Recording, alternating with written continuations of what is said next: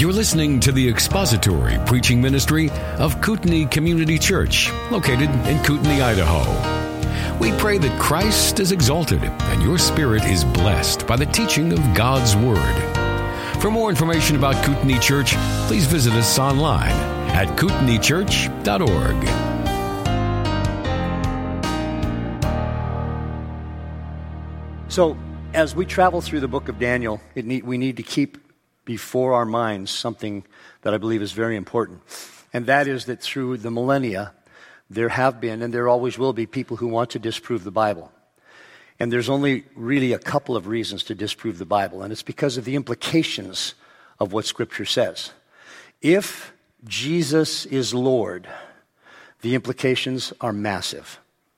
And if the Scripture is about Him, then that is where those implications emanate from.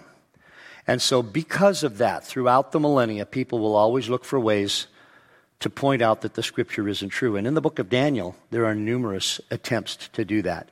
We talked early on about the attempt to make it appear that Daniel was a false prophecy or was a history rather than the prophecy it claims to be, because a certain king did, didn't appear in history. And then, oh, oops, he appeared in history. And so um, it is, it is the contention of serious biblical scholars, and always has been, because of what Scripture says, that the Scripture is true. And history will come alongside that eventually.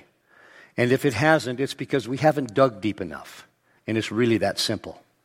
And so this morning, as we're going to be looking at a section that has not terrible contention, but five billion different dis- ideas about what it means. And I, I, know my wife has told me a trillion times not to exaggerate, but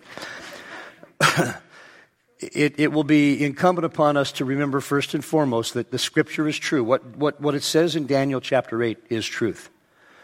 And as we try to organize our thoughts about the dates involved from the beginning of the destruction of Jewish worship in this time period in the 160s, to the end of that destruction is a three year, approximately three year, 10 day period. And over the decades and centuries, scholars have tried to fit that time period with different interpretations. Now, there's some, there's some spurious interpretations, and, and I've ignored those, but I've, I've tried to give credence to the better ones. And I personally believe that we're talking about 2,300 evenings and mornings, which is 1,150 days. There's the morning sacrifice and the evening sacrifice. And I'm going to go through the, the, the, context and the explanation, but I just want to get this out at the beginning so you'll have something to hang your, your Daniel hat on as we go through it. I believe there's ample evidence to support that. But what I believe first is that Daniel chapter 8 is true. And that if I don't make the case for the 1150 morning sacrifices and the 1150 evening sacrifices, actually in reverse order. Because you remember in the book of Genesis, it says, in the evening and the morning were the first day. And that is kind of our template as to where that concept came from in the Hebrew mind and in our minds. If I don't make the case, it is important to me that you all remember that the scripture is true, and Cornell was just dumber than a post, okay? Because I've been there before. But I will do my best to show you why I think uh, it's, it's 1,150 evening sacrifices and 1,150 morning sacrifices. And it comfortably fits within that three year period where the Jews lost their ability to sacrifice in the temple and then restored it when the Maccabees overthrew um, the Seleucids. So, with that as a long, blowhard introduction, let's read Daniel chapter 8, verses 1 through 20. Daniel chapter 8, verses 1 through 20. In the third year of the reign of Belshazzar, the king, a vision appeared to me, Daniel, subsequent to the one which appeared to me previously. And I looked in the vision, and it came about while I was looking that I was in the citadel of Susa, which is in the province of Elam. And I looked in the vision, and I myself was beside the Ulai canal. Then I lifted my gaze and looked, and behold, a ram which had two horns was standing in front of the canal. Now the two horns were long, but one was longer than the other, with the longer one coming up last. I saw a ram butting westward, northward, and southward, and no other beast could stand before him, nor was there anyone to rescue them, rescue from his power. But he did as he pleased and magnify himself. While I was observing, behold, a male goat was coming from the west over the surface of the whole earth without touching the ground, and the goat had a conspicuous horn between his eyes. And he came up to the ram that had the two horns, which I had seen standing in front of the canal, and rushed at him in his mighty wrath. And I saw him come beside the ram, and he was enraged at him, and he struck the ram and shattered his two horns, and the ram had no strength to withstand him. So he hurled him to the ground and trampled on him, and there was none to rescue the ram from his power. Then the male goat magnified himself exceedingly. But as soon as he was mighty, the large horn was broken, and in its place there came up four conspicuous horns toward the four winds of heaven. And out of one of them came forth a rather small horn, which grew exceedingly great toward the south, toward the east, and toward the beautiful land. And it grew up to the host of heaven and caused some of the host and some of the stars to fall to the earth. And it trampled them down. It even magnified itself to be equal with the commander of the host, and it removed the regular sacrifice from him, and the place of his sanctuary was thrown down. And on account of transgression, the host will be given over to the horn along with the regular sacrifice, and it will fling truth to the ground and perform its will and prosper. Then I heard a holy one speaking, and another holy one said to that particular one who was speaking, How long will the vision about the regular sacrifice apply? While the transgression causes horror, so as to allow both the holy place and the host to be trampled. And he said to me, For 2300 evenings and mornings, then the holy place will be properly restored. And it came about when I, Daniel, had seen the vision that I sought to understand it, and behold, standing before me was one who looked like a man. And I heard the voice of a man between the banks of Ulai, and called out and said, I heard the voice of a man between the banks of, the, of Ulai, and he called out and said, Gabriel, give this man an understanding of the vision. So he came near to where I was standing, and when he came, I was frightened and fell on my face. But he said to me, Son of man, understand that the vision pertains to the time of the end. Now, while he was talking with me, I sank into a deep sleep with my face to the ground, and he touched me. But he touched me and made me stand upright. And he said, Behold, I'm going to let you know what will occur at the final period of the indignation, for it pertains to the appointed time of the end. The ram which you saw with the two horns represented the kings of Media and Persia. And we'll end there because we won't make it past, I don't believe we'll make it past verse 19 this morning. So, last week, let me get this magic out here.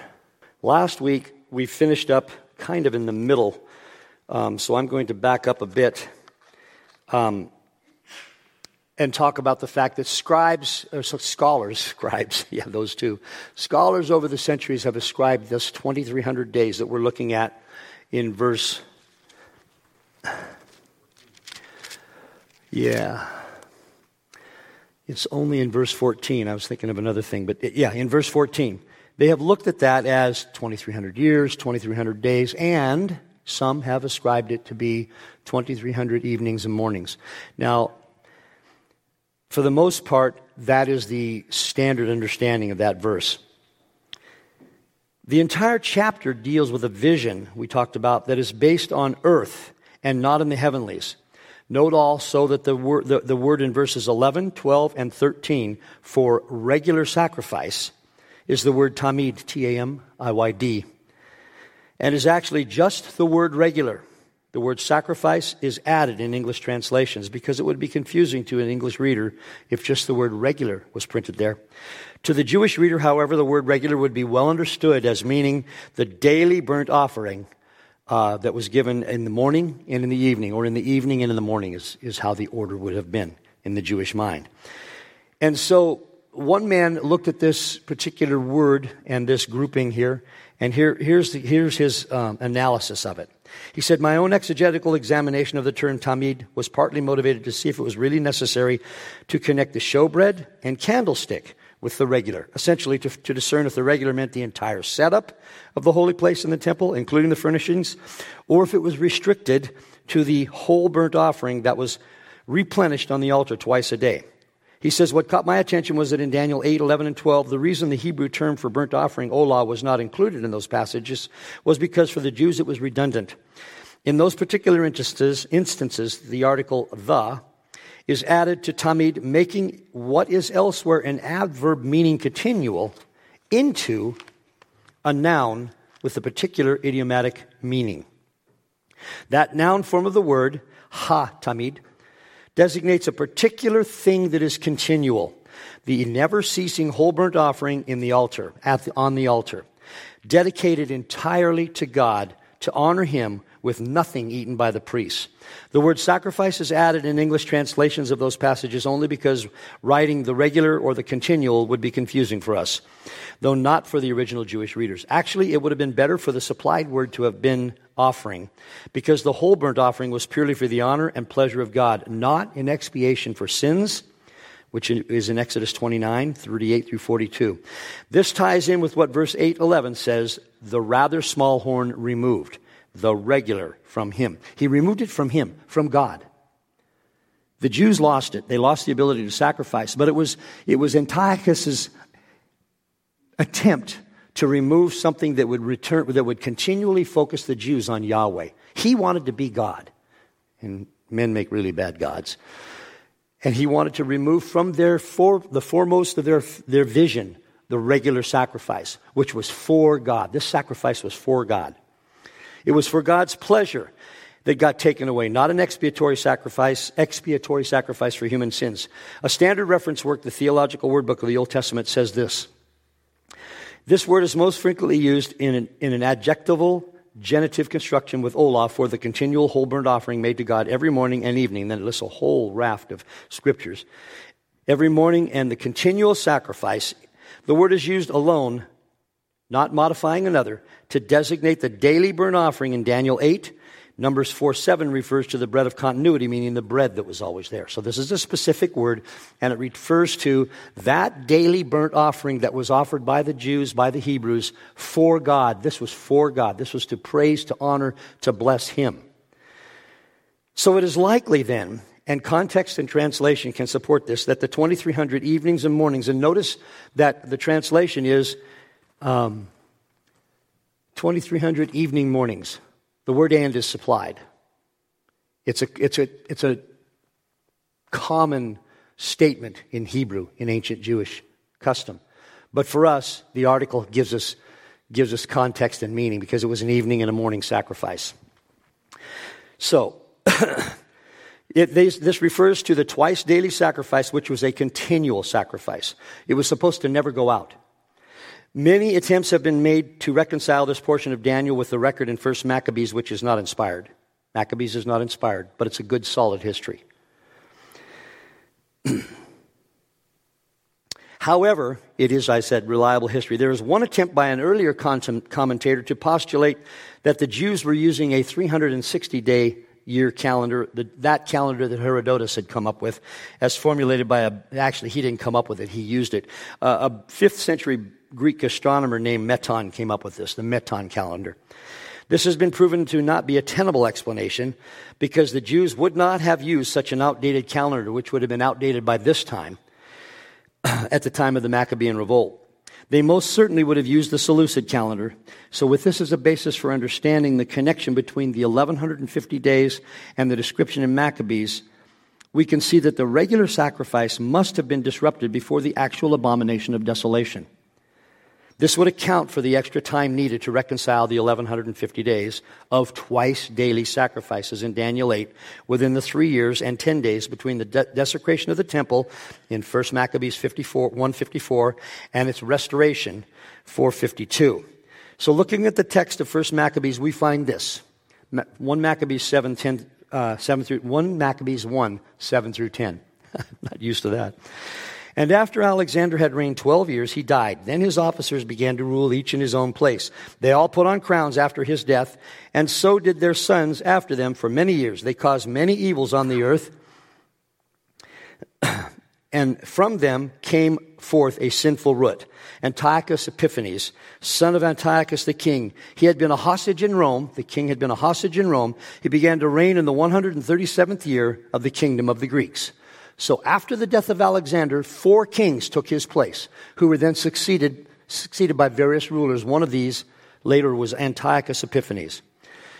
First Maccabees 1 20 and 21. After subduing Egypt, Antiochus returned to the 100 and returned in the 143rd year. He went up against Israel and came to Jerusalem with a strong force. He arrogantly entered the sanctuary and took the golden altar and the lampstand for the light and all of its utensils. So the Seleucid era began around in the spring of 11, 311 BC. As the Jews reckoned it, the Greeks began their SE dates, Seleucid era dates, six months earlier in the fall of 312 BC, over a century after Herodotus' death. The Jews used that calendar during the Maccabean period. We get the date for Antiochus' abomination of desolation from 1 Maccabees 1, 54 through 59. 54 and 59. Then, 1 Maccabees 1, 29 through 38 and 20, and uh, I think I've got a wrong number there. Oh, chapter 29. No, I'll, I'll find out when I get here. Have you ever copied and pasted the wrong thing? It's one of my superpowers. Yeah. Two years later, the king sent to the cities of Judah a chief collector of tribute, and he came to Jerusalem with a large force. Deceitfully, he spoke peaceable words to them, and they believed him. But he suddenly, does that ever happen in our day? Boy, Deceitfully, he spoke peaceable words to them, and they believed him. But he suddenly fell upon the city, dealt it a severe blow, and destroyed many people of Israel. He plundered the city, burned it with fire, and tore down its houses and its surrounding walls. And they took captive the women and children and seized the cattle. Then they fortified the city of David with a great strong wall and strong towers, and it became their citadel. And they stationed there a sinful people, lawless men. These strengthened their position. They stored up arms and food, collecting the spoils of Jerusalem. They stored them there, and became a great snare. It became a great snare. It became an ambush against the sanctuary, an evil adversary of Israel continually. On every side of the sanctuary, they shed innocent blood. They even defiled the sanctuary. Because of them, the residents of Jerusalem fled. She became a, dwell, a dwelling of strangers. She became, stra- she became strange to her offspring, and her children forsook her. So then, two years passed, after which we learned a chief collector of tribute, a chief collector of tribute arrives in Jerusalem with a large force.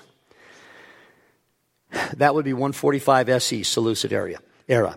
He wreaked havoc around the temple, posting troops in the city and defiling the sanctuary. This would necessarily have caused the regular to cease, since, uh, since offerings could never be given if the holy place was defiled by the entry of unclean Gentiles. The result was that her sanctuary became desolate, as the Maccabees posit. At that time, and the people forsook, at that time, and the people forsook worshiping there. This is when we should understand the Hatamid offerings were interrupted. However, the exact date this began, as far as I can tell, is nowhere given in the histories. So we know it's, we know that the, the regular sacrifices ceased earlier than the abomination of desolation, but we don't have an exact date. And that's okay. Daniel 8 is still true.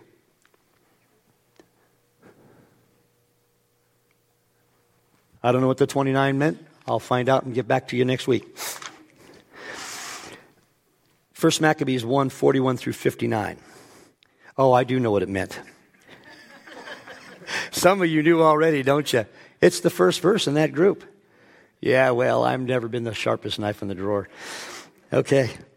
Then the king wrote to his whole kingdom that all should be one people and that each should give up his customs. Just go along with the crowd. That would never happen today. I'm sure glad. All the Gentiles accepted the command of the king. Many, even from Israel, gladly accept, adopted his religion. Uh, there are one of the princes, uh, one of the uh, priests at the time, took a Hellenistic name, Jason, and he actually introduced Greek wrestling outside the temple in the period of the Maccabees. Now, the, the foremost thing to remember about that is the Greeks wrestled naked. This was part of the abomination that was going on. It was horrifying. And to traditional devout Jews, this was nothing short of an insurrection that would have to restore this. It was awful, unbelievable. Okay, back to where I was.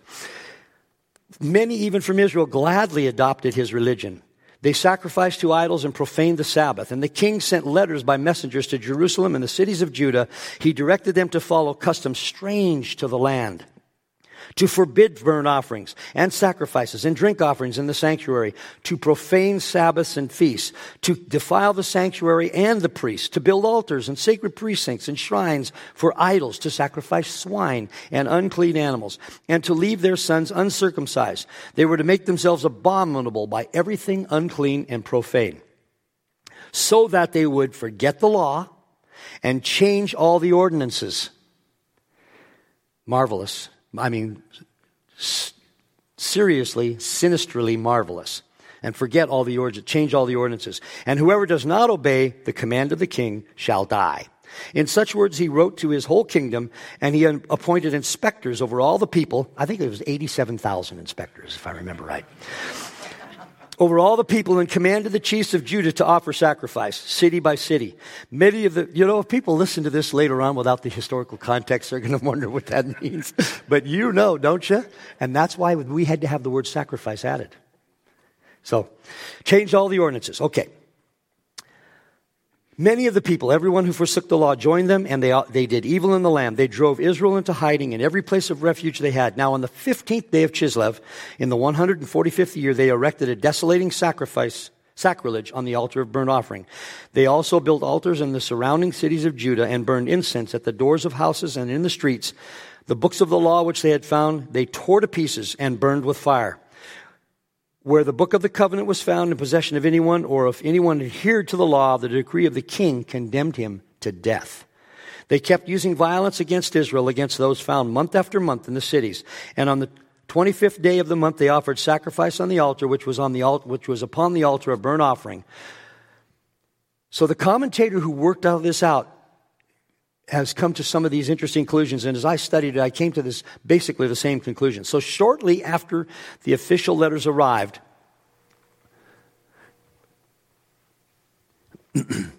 which decreed that burnt offerings were to cease and altars replaced by pagan altars on which unclean animals were to be sacrificed. Inspectors were appointed to ensure compliance with Antiochus's diktat. The result was that they, sacri- they erected a desolating sacrifice upon the altar of burnt offering. The regular Hatamid, however, had already been stopped earlier by a chief collector of tribute. So we have the cessation of the regular sometime prior to the desecration of the altar. A desecration triggered by erecting a pagan altar upon it, which was first used 10 days after it was set up. Three five, three, uh, so three 354 day years and one or two 30 day intermediary or intercalary months. After this, the Maccabees were victorious over the Seleucid forces and rebuilt the altar, rededicated it, and resumed the regular once again. This fulfilled the prophecy of Daniel 8:14. So as discussed earlier, the Jewish use of the Metonic cycle indicates that less than 2300 evening mornings were missed between the desolation and restoration of the altar, perhaps 2264 or 2204. Either way, the remaining missed regular burnt offerings of the 2300 fell between the desecrating of the sanctuary by a chief collector of tribute and the erection of the abomination of desolation on the altar by a later inspector. Precision may elude us in the historical data, yet all of the data of both history and scripture smoothly reconcile with each other, and that is what is matters here. So the, the, the adoption of a new calendar, the Seleucid calendar, that's going to complicate things. And then us looking back thousands of years later at this mishmash of calendar years. So it wasn't until not, not too long ago that scientists were able to come up with a much better way of reconciling the missing day when you have a 360 day year, a 355 day year, a 354 day year. Ours is a 365 day year with one day added every four years. And that doesn't quite do it. I don't remember what the second edition is, but every so many years they have to add another one. So somebody in here, I mean, it's not important, but I'm a nerd and I would like to know what that is. I suppose I could look it up. At any rate, the point is the sun, our revolution around the sun is like 364 5.24 or whatever. And there's no such thing as a 0.24 day. I mean, God could have done that if he wanted to, but he chose not to. So the reconciliation of these dates is what has eluded people all these years. I believe this is a pretty good analysis of the situation and sets up an understanding that the, the three years and, and 10 days, give or take, occurred between the initial removal of the regular, which was before the abomination of desolation, and then the, re- the uh, restoration of the kingdom by the Maccabees in their revolt against the Seleucids. And so Daniel 8:14 is true no matter what. But this, at least in my mind, gives a, a reasonable explanation of the dates involved. Now, if anybody wants that in writing so that you can understand what the 29 was, I'd be glad to give it to you. Just let me know. Any questions about 814 and, and why it's important? Is to just remember that Scripture is true. And if we put our minds to it, we can figure out how history aligns with it. Or if the guy hasn't showed up yet, like Belshazzar, we just got to wait until he's discovered. But Scripture is true. So to repeat, the 2300 evening mornings refer to an 1150 day time period which fits very neatly inside the history given to us in 1 Maccabees. And to repeat again, 1 Maccabees is not our, our anchor. Daniel is our anchor. Maccabees is a, a good history that gives us some time periods to look into and file these dates into and see how they work out. So then in verse 15, Daniel says, When I, Daniel, had seen the vision, I sought to understand it, and behold, standing before me was one who looked like a man. So this is the first instance of an angel being named in Scripture. It's important to note that Daniel says that the person standing before him looked like a man.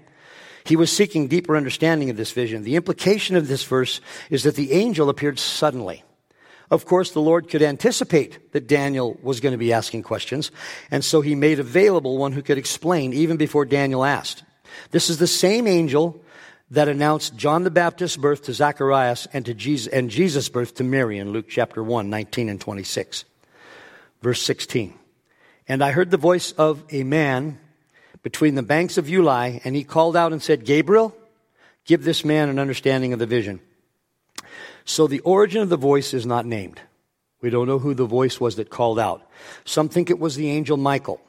Calvin believes it was the Lord Jesus Christ. The word for man in verse 15 comes from the Hebrew geber, which refers to a man or a warrior and sounds like the beginning of Gabriel's name. To this word is added the word El, which is the word for God, forming the name man of God or warrior of God, Gabriel. Gabriel. The only other angel mentioned in the scriptures is the angel Michael in Jude 9 and in Revelation 12 7. In contrast, angels are mentioned multitudes of times in non scriptural apocrypha. Supposedly, the names of the archangels, if you want, are Michael, Gabriel, Raphael, Jeremiah, Uriel, Raguel, Remiel, Zerachiel, Salathiel, Jeliduel, Barachiel, Seraquel, Phanuel, and don't eat the salad. So, but those are all in extra scriptural apocrypha, and therefore we can look at them and, and say, oh, wow, cool names. But the only two that are named in the scriptures are Gabriel and Michael. Scriptural is careful in only naming those who had specific responsibilities. In any event, Gabriel was instructed to give Daniel an understanding of the vision.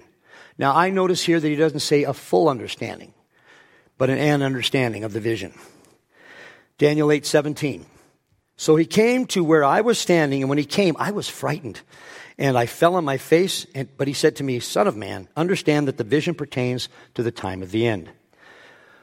So apparently, when the angel approached, when the angel approached, it was terrifying because remember, Daniel was the man who, now remember this Daniel was the man who stood up to Nebuchadnezzar even though it meant death. He was the man who had friends like Shadrach, Meshach, and Abednego. Abednego, Abednego, Abednego. I was doing the archangels again. So maybe he was an archangel. Hey, we could start our own church. Give me a break. This was a man who was, who was used to being put in places where he had to make a decision to do the right thing. And he was terrified, apparently, we thought, by nothing. But when this angel came to him, he said, it said that uh, it was terrifying. He was, I, was, I was frightened and I fell on my face. Now, the first thing Gabriel declares is that this vision pertains to the time of the end. So it has end times implications, as verse 19 indicates. It has something to do, and as verse 19 implicates it, it has something to do with something called the indignation. Here, Daniel prostrated himself out of fear. This is, a very, is, this is very similar to what John did when the angel appeared to him. In Revelation 19, 9, 10, the angel came to John. Then he said to me, Write, Blessed are those who are invited to the marriage supper of the Lamb. And he said to me, These are the true words of God. Then I fell at his feet to worship him. But he said to me, Don't do that. Do not do that. I am a fellow servant of yours and your brethren who hold the testimony of Jesus. Worship God, for the testimony of Jesus is the spirit of prophecy. So, angels, a true angel is not going to want to be worshiped. A true messenger of God, whether it's an angel or a human, will direct all worship to the Father, the Son, and the Holy Spirit. Always. Keep that in mind. Now, verse 18. While he was talking with me, I sank into a, a deep sleep with my face to the ground, and he touched me and made me stand upright. So it's unlikely. I mean, I, can you picture this? You're, you're in the face of the angel Gabriel, and he's going to dictate to you the end times. I don't think that's what happened. Um, the, it is unlikely that this is indicating that Daniel went to sleep. He would hardly do so in an exciting time like this. It's much more likely that he fainted. And this is a nice way of putting it. the Hebrew word for deep sleep referred to, refers to being stunned or stupefied. And uh, this is understandable since he was in the presence of an incredible, mighty angel. Eventually, Gabriel touched him and woke him up and helped him to stand upright. Come back to, come back to awake, Daniel. I have, I have an explanation for you. Verse 19, he said, Then he said, Behold, I'm going to let you know what will occur at the final period of the indignation, for it pertains to the appointed time of the end. What is the indignation? Daniel here refers to something called the indignation. This is a general reference to the fact that God, at various times through Israel's at various times throughout Israel's history, was greatly angered at their behavior and had to chastise them. He used many agencies throughout history, including the Gentile nations. There will be a final period of indignation just before the second coming of Christ. But some of the applications of God's, uh, of, of God's indignation included number one, conquest and subjugation by Assyria in approximately 740 BC. Isaiah 10:5. Woe to Assyria, the rod of my anger, and the staff in whose hands is my indignation. And then 10:25. For in a very little while my indignation will be spent, and my indignation, my anger will be directed to their dis- destruction. So he would use Gentile nations, and then he would he would come to Israel's rescue once they had come around, as it were. Number two, conquest and captivity by Babylon, 597 BC. Daniel, or Lamentation 2 6. And he has violently treated his tabernacle like a garden booth. He has destroyed his appointed meeting place. The Lord has caused to be forgotten the appointed feast and Sabbath in Zion, and he has despised king and priest in the indignation of his anger. So that's Jeremiah in his Lamentations recording what God did in, in the Babylonian captivity. And then, then in Zechariah 1.12, then the angel of the Lord said, O Lord of hosts, how long will you have no compassion for Jerusalem and the cities of Judah, which you have been, with which you have been indignant these 70 years? And then last, it will continue through the time of the tribulation and the Antichrist. Daniel 11:36. Then the king will do as he pleases, and he will exalt and magnify himself above every God, and will speak monstrous things against the God of gods. And he will prosper and the, until the indignation is finished, for that which is decreed will be done. so the indignation uh, began approximately 730, 740 BC, and will continue until the second coming of Christ. It parallels the times of the Gentiles. The fact that there is a former portion of the indignation indicates that there's a former and a latter. So this former, again, is that which began with the captivity of Assyria. The latter stretches from the end of the Babylonian captivity until the second coming of Christ. One commentator put it this way. He said, It could be said that the indignation is the title of God's program for Israel, and the times of the Gentiles is the title of God's program for the Gentiles based during the same basic period of history. So Daniel received this vision during the former portion of the indignation, but through Daniel, God predicted the Medo Persian ascendancy and the Grecian conquest and then later the Roman conquest, but including the horrible things that Antiochus Epiphanes did to the Jewish nation. So God, in the former portion of the indignation, predicts what is to come in the second, the latter part of the indignation. So now regarding the fulfillment of this, there are four main views that have emerged over the centuries regarding this section of Scripture. Number one is the historical view.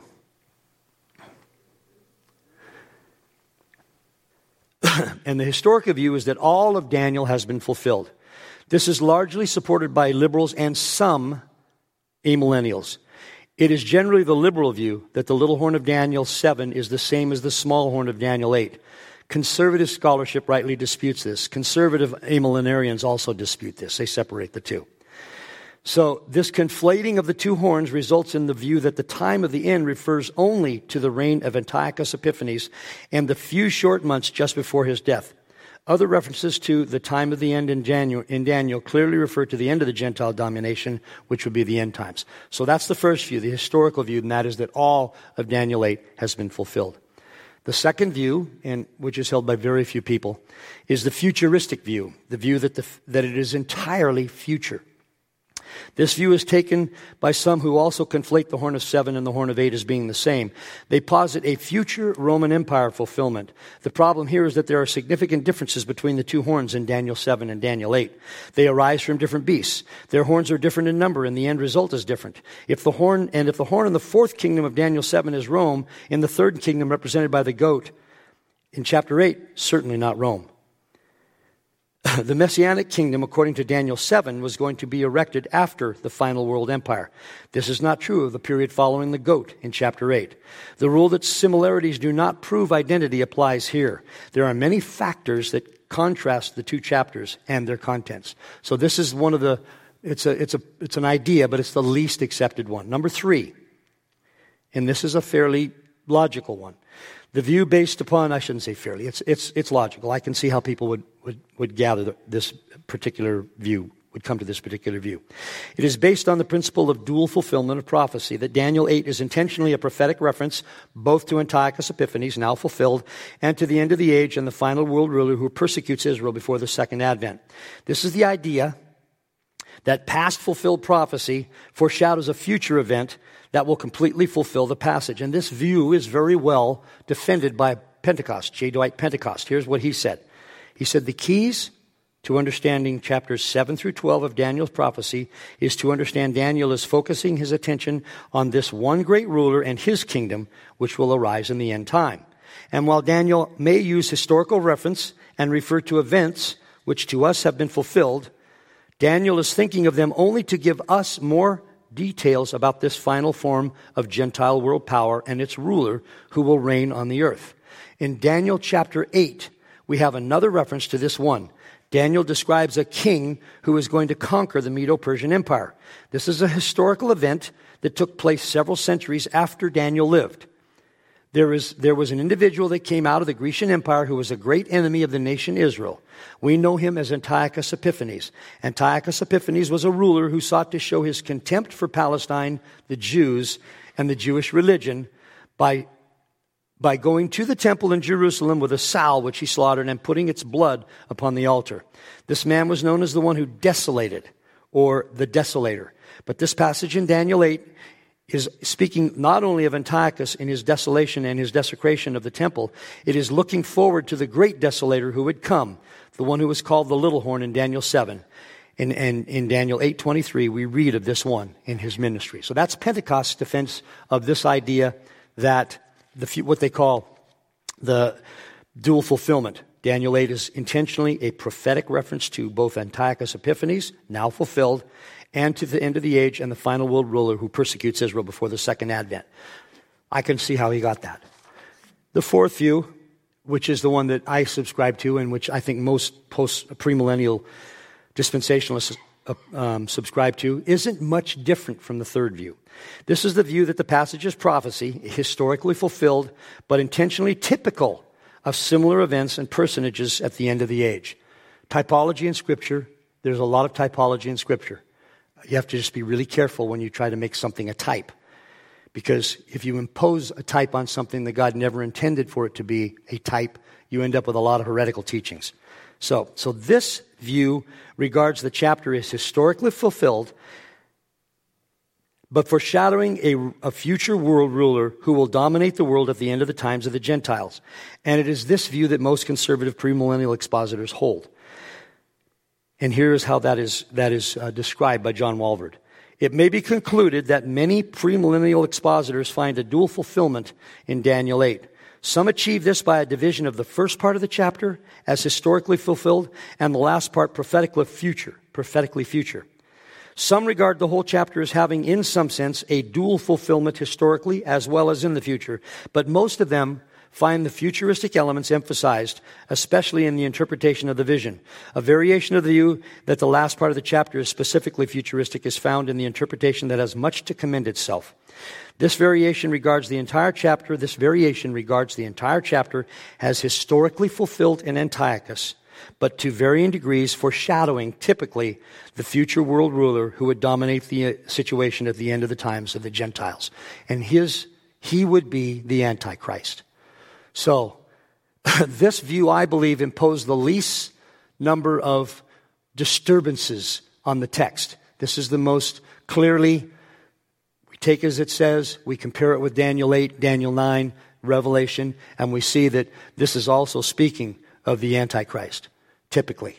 But it is a fulfilled, it is a fulfilled prophecy. Antiochus Epiphanes was the desolator.